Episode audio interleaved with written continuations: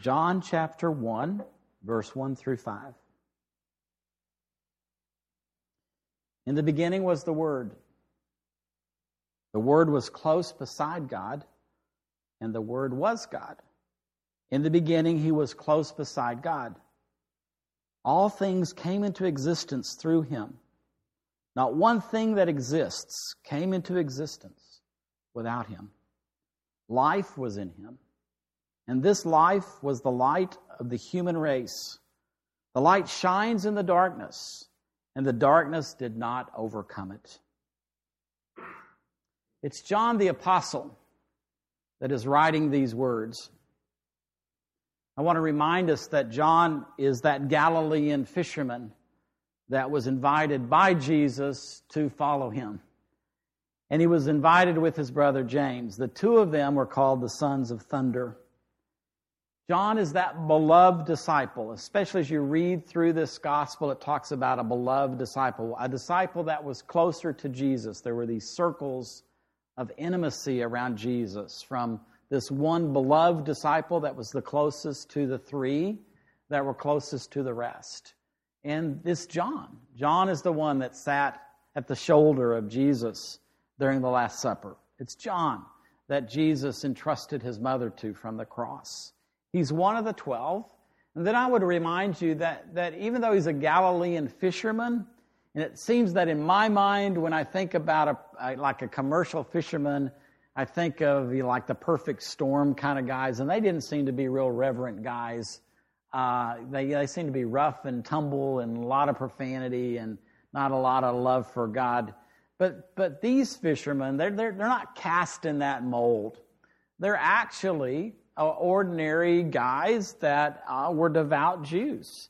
And it really hit me when we're traveling through Acts and we read about Peter, who was a fisherman like John, same Sea of Galilee.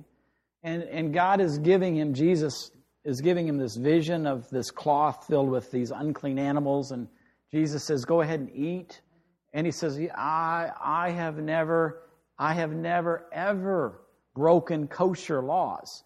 That's really telling us that Peter and I would assume it's my they're, they're devout Jews. I mean, they, they live according to the old covenant. They, they follow the rules. That, that's who they are. So when Jesus comes along and says, Follow me, and John leaves his fishing business and he leaves his father and he begins to follow Jesus what's happening in his life is he's changing his mind. And I'm not, I don't think it just happened in an, in an instant. I think it took the three years of being with Jesus that his mind, there was something intriguing about the invitation. It was something intriguing about that initial conversation with Jesus. But by, by the end of it, what John and the rest of the apostles know. They know that Jesus is the king that was promised by the Old Testament prophets. They know without a shadow of doubt Jesus is the Messiah. He is the one who fulfills the promises that God made to the planet, not just to Israel. God made the promise of a Messiah known to the planet, to all of humanity, and they know Jesus to be the fulfillment of those prophecies.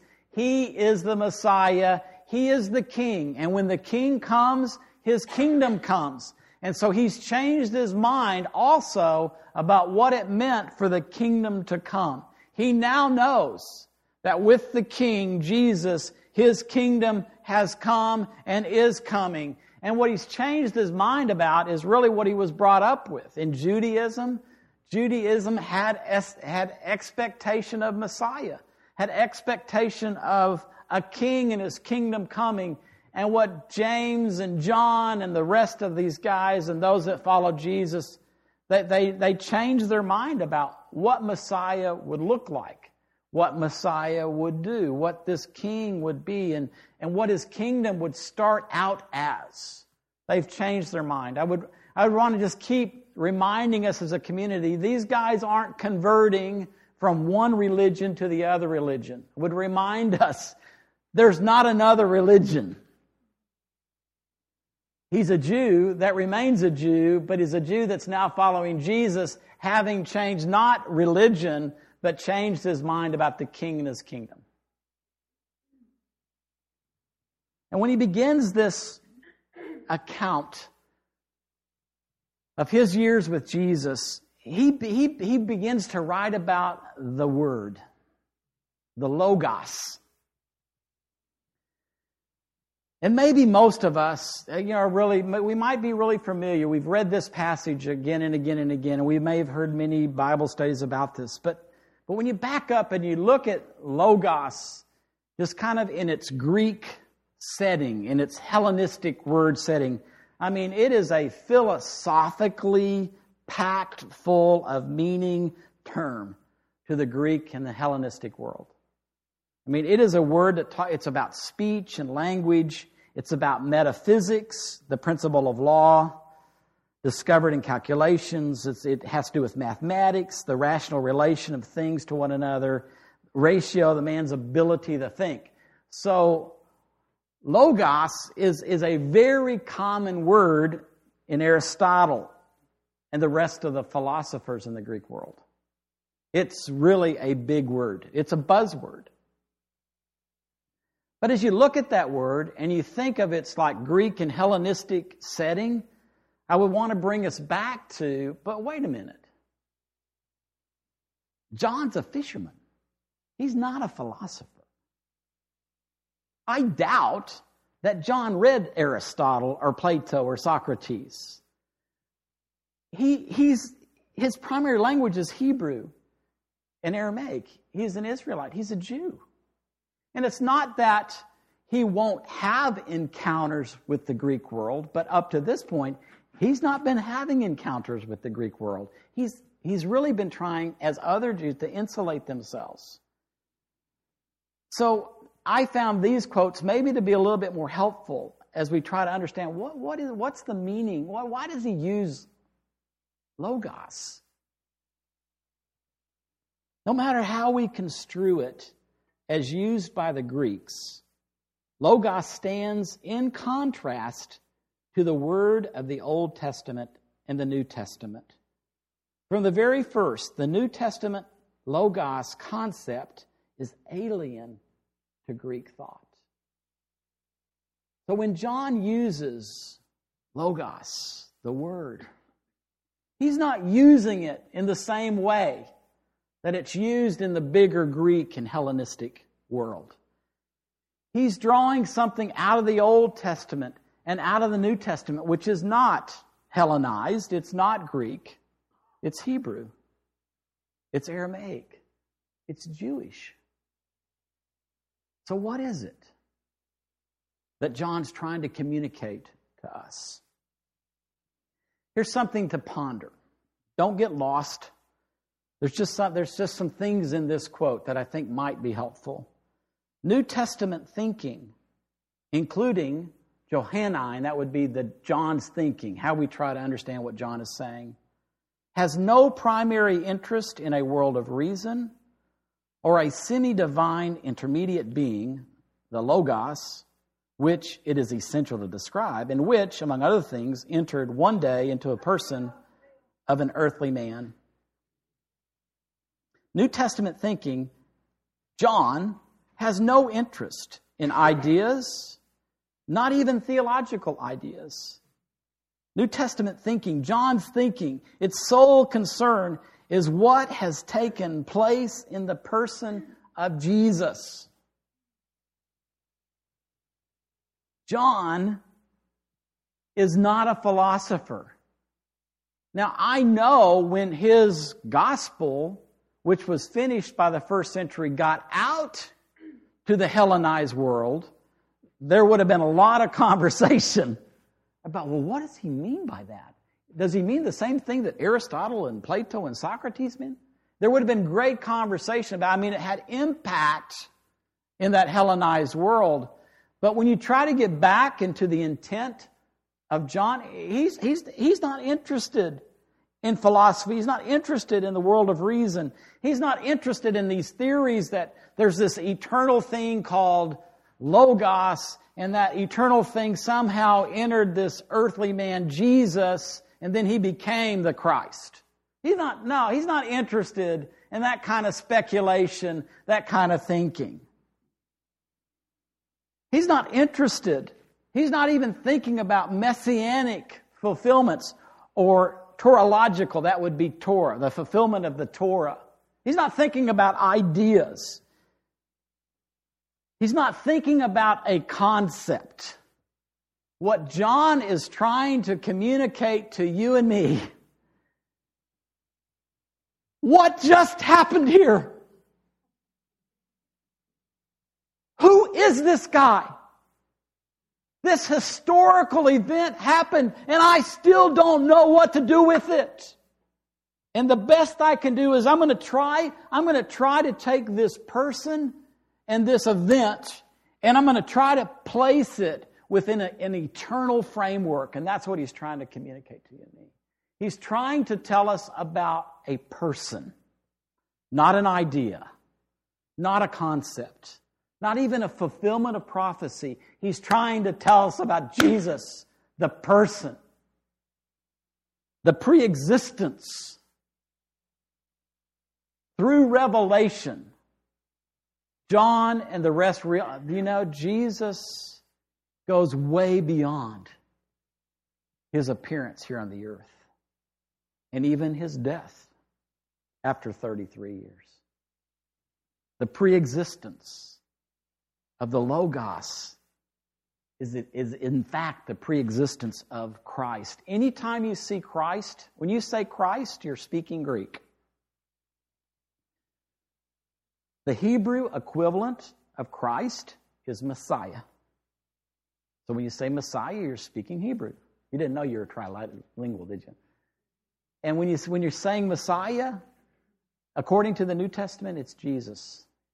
Jesus, there is no doubt of those that follow Jesus that he is the Messiah, he is the Christ.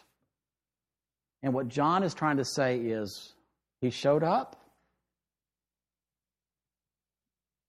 but there's something about him that existed before everything.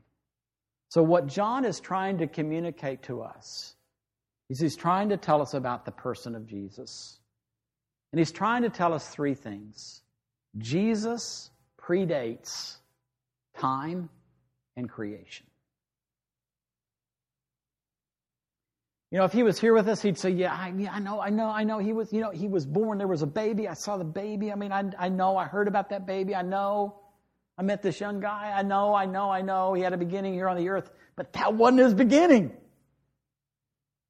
Before the beginning began, the Word, Logos, Jesus, was already in existence. So an eternal person showed up on the planet in the history of humanity. Someone eternal came and visited us.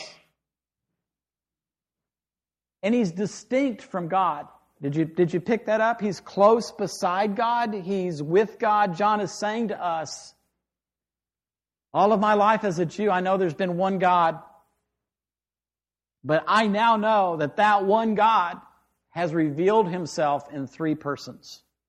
There is a Father, there is a Son, and there is a Holy Spirit.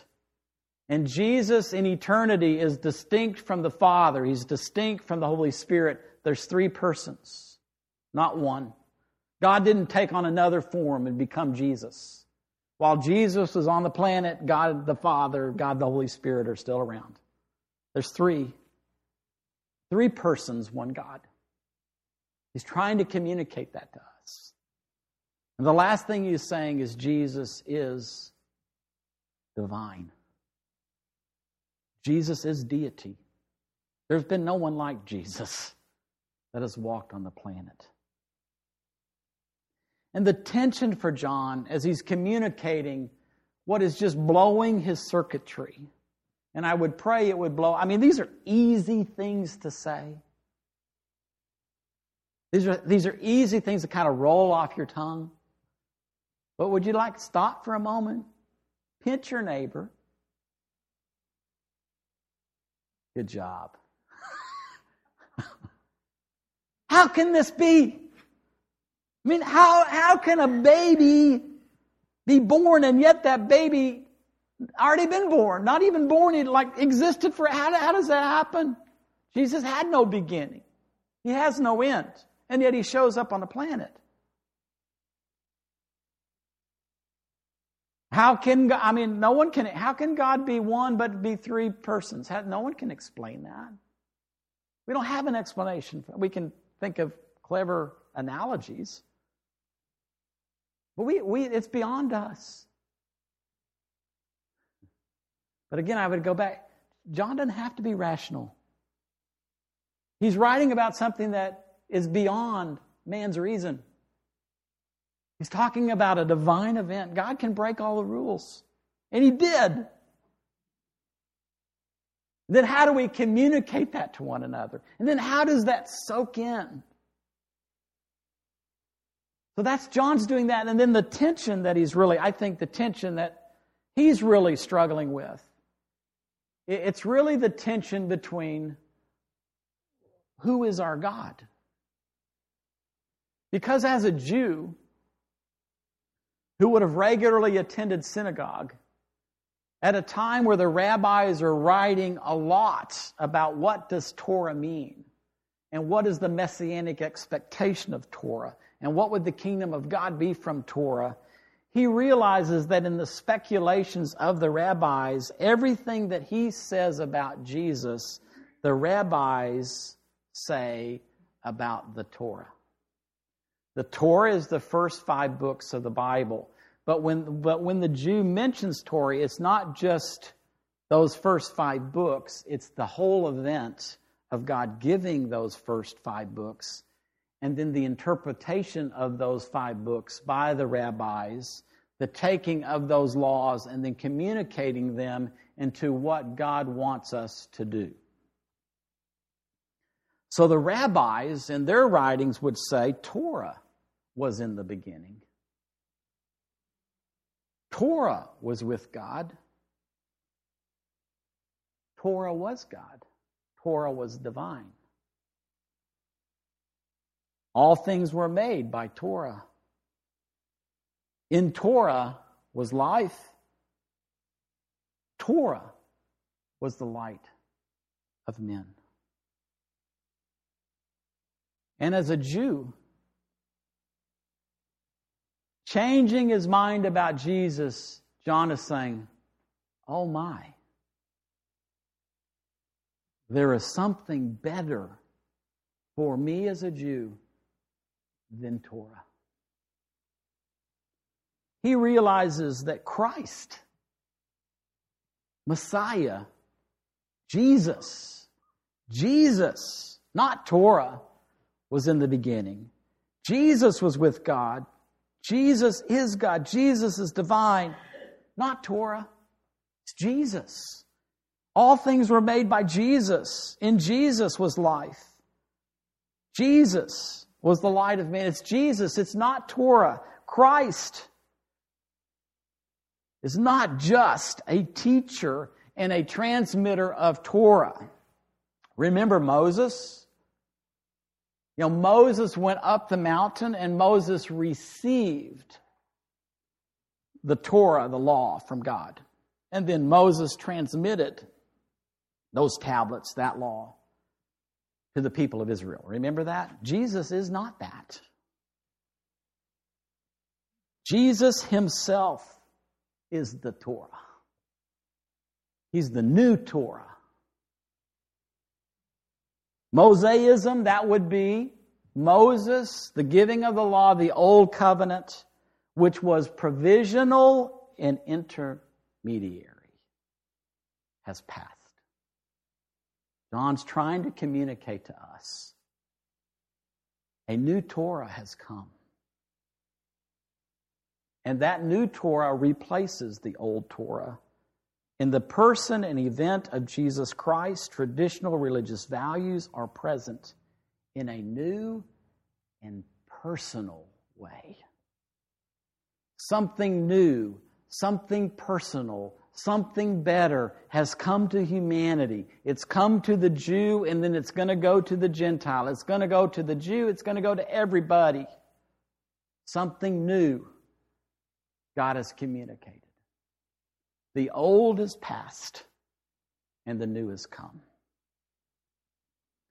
Now, as I think about that, and I think about you and I grappling with the same kind of words, these are the things that I think would be impressed upon us as we try to just kind of live out what, what is it? What are you communicating to us?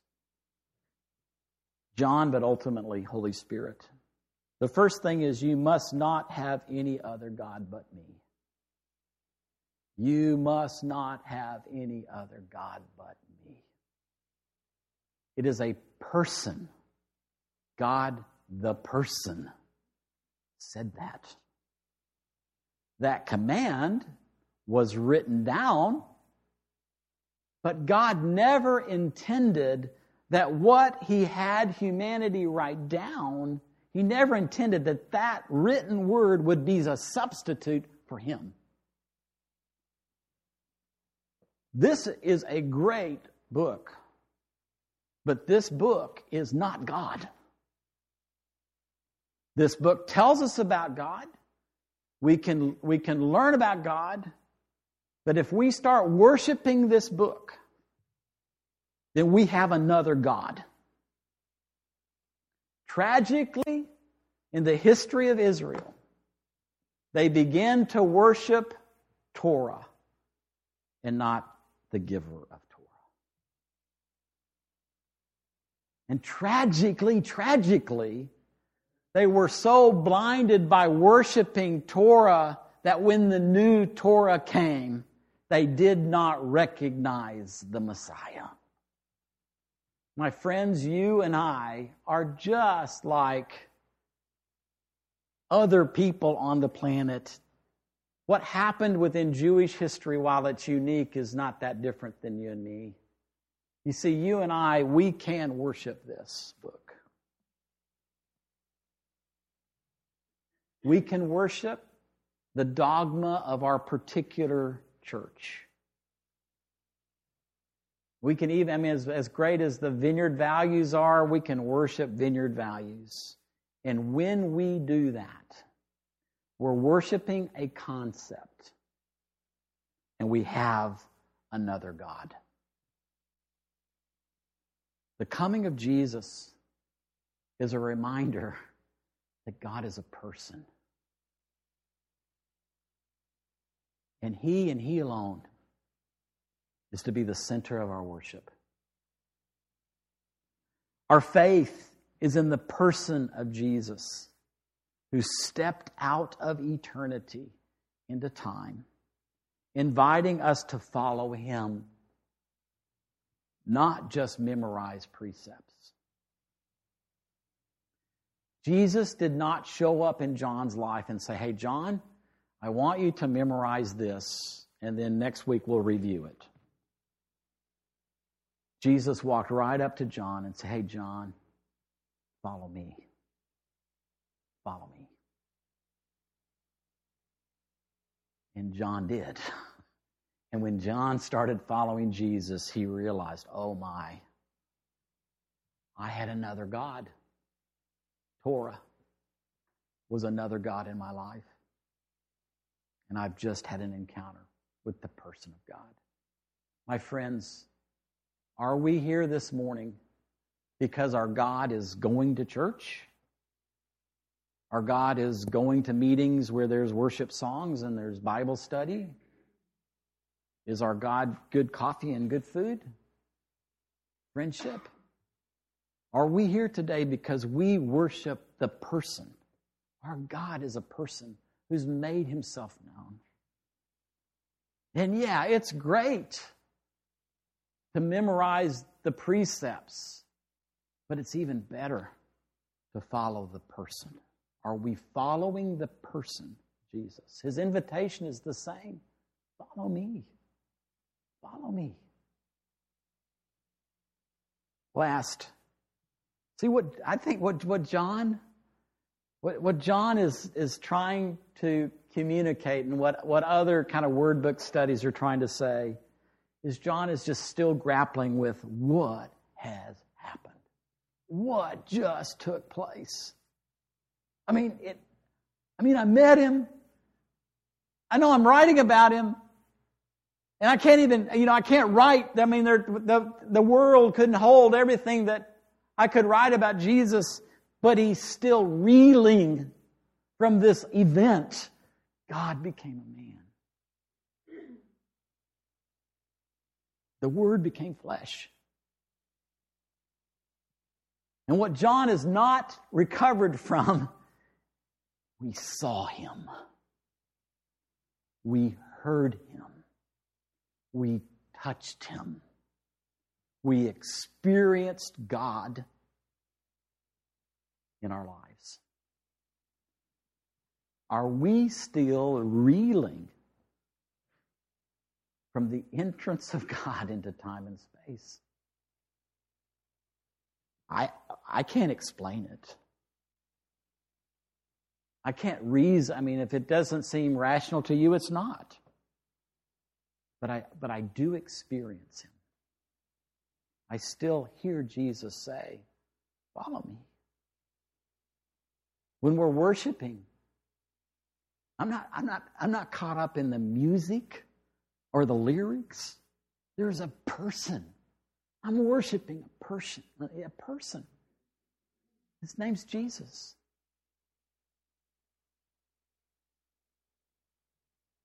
May this season, I mean, I hope every year that I'm alive on the planet, that every year I'm just knocked off balance by just this. The Word became flesh and dwelt here on the earth among people just like you and me and revealed to us who God is and what life is meant to be. May that knock us off balance. Would you like to stand with me?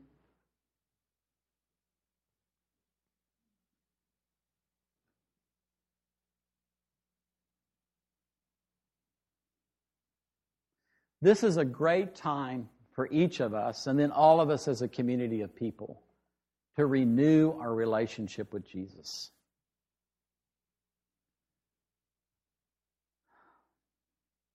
I don't get to see Matthew very much. We kind of have these just short encounters. You know, he kind of comes in and out, this and that. So we haven't really grown to know each other very much. But really, all it would all it would take is, hey, let's have coffee together. Let's sit down and let's visit with one another. You know, you know how that works with us? It's the same thing with Jesus. Hey, Jesus, I've gotten so busy with everybody else I've, I've not been hanging out with you. Hey, Jesus, I've gotten caught up in the dogma. Hey, Jesus, I've gotten caught up in trying to argue about truth, and I haven't been spending time with you, and you are the truth. Hello? Jesus, as I've argued about the truth, I've really portrayed a very ugly picture about who you are.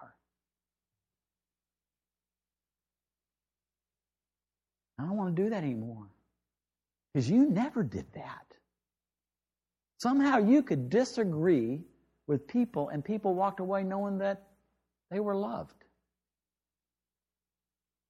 And you never compromised the truth. That comes from knowing Jesus.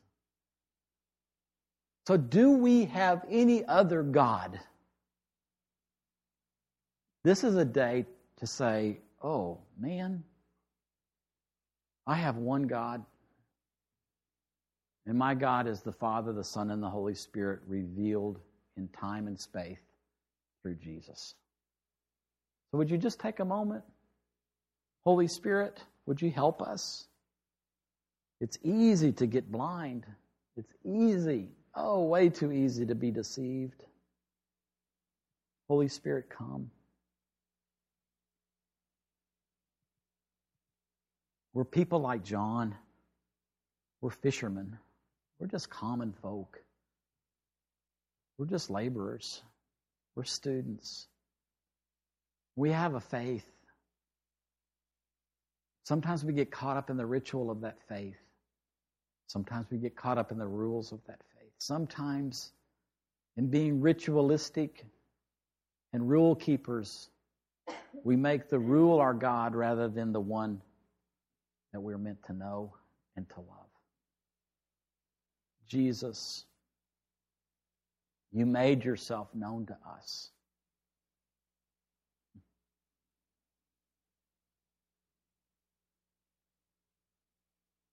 I ask, Holy Spirit, that you would help each of us and we as a community as well to have no other God but you.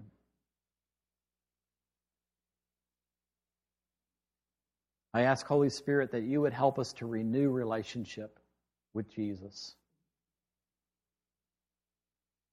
That what you've invited us to do is to follow the person of Jesus, not the precepts of Jesus, the person.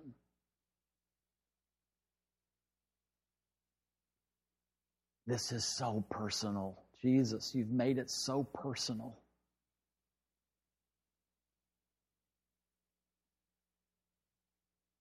So this in this Advent season, in this time of, of preparation to celebrate your coming, renew our relationship. Our personal connection to you. Renew our corporate connection to you. That when we gather together, to share coffee and snacks, visiting, worship, teaching, that we would know that we know that Jesus, you are the focus. You are our God. You're the one that we worship. Thank you for becoming a man, for entering into time and space. In your name, amen.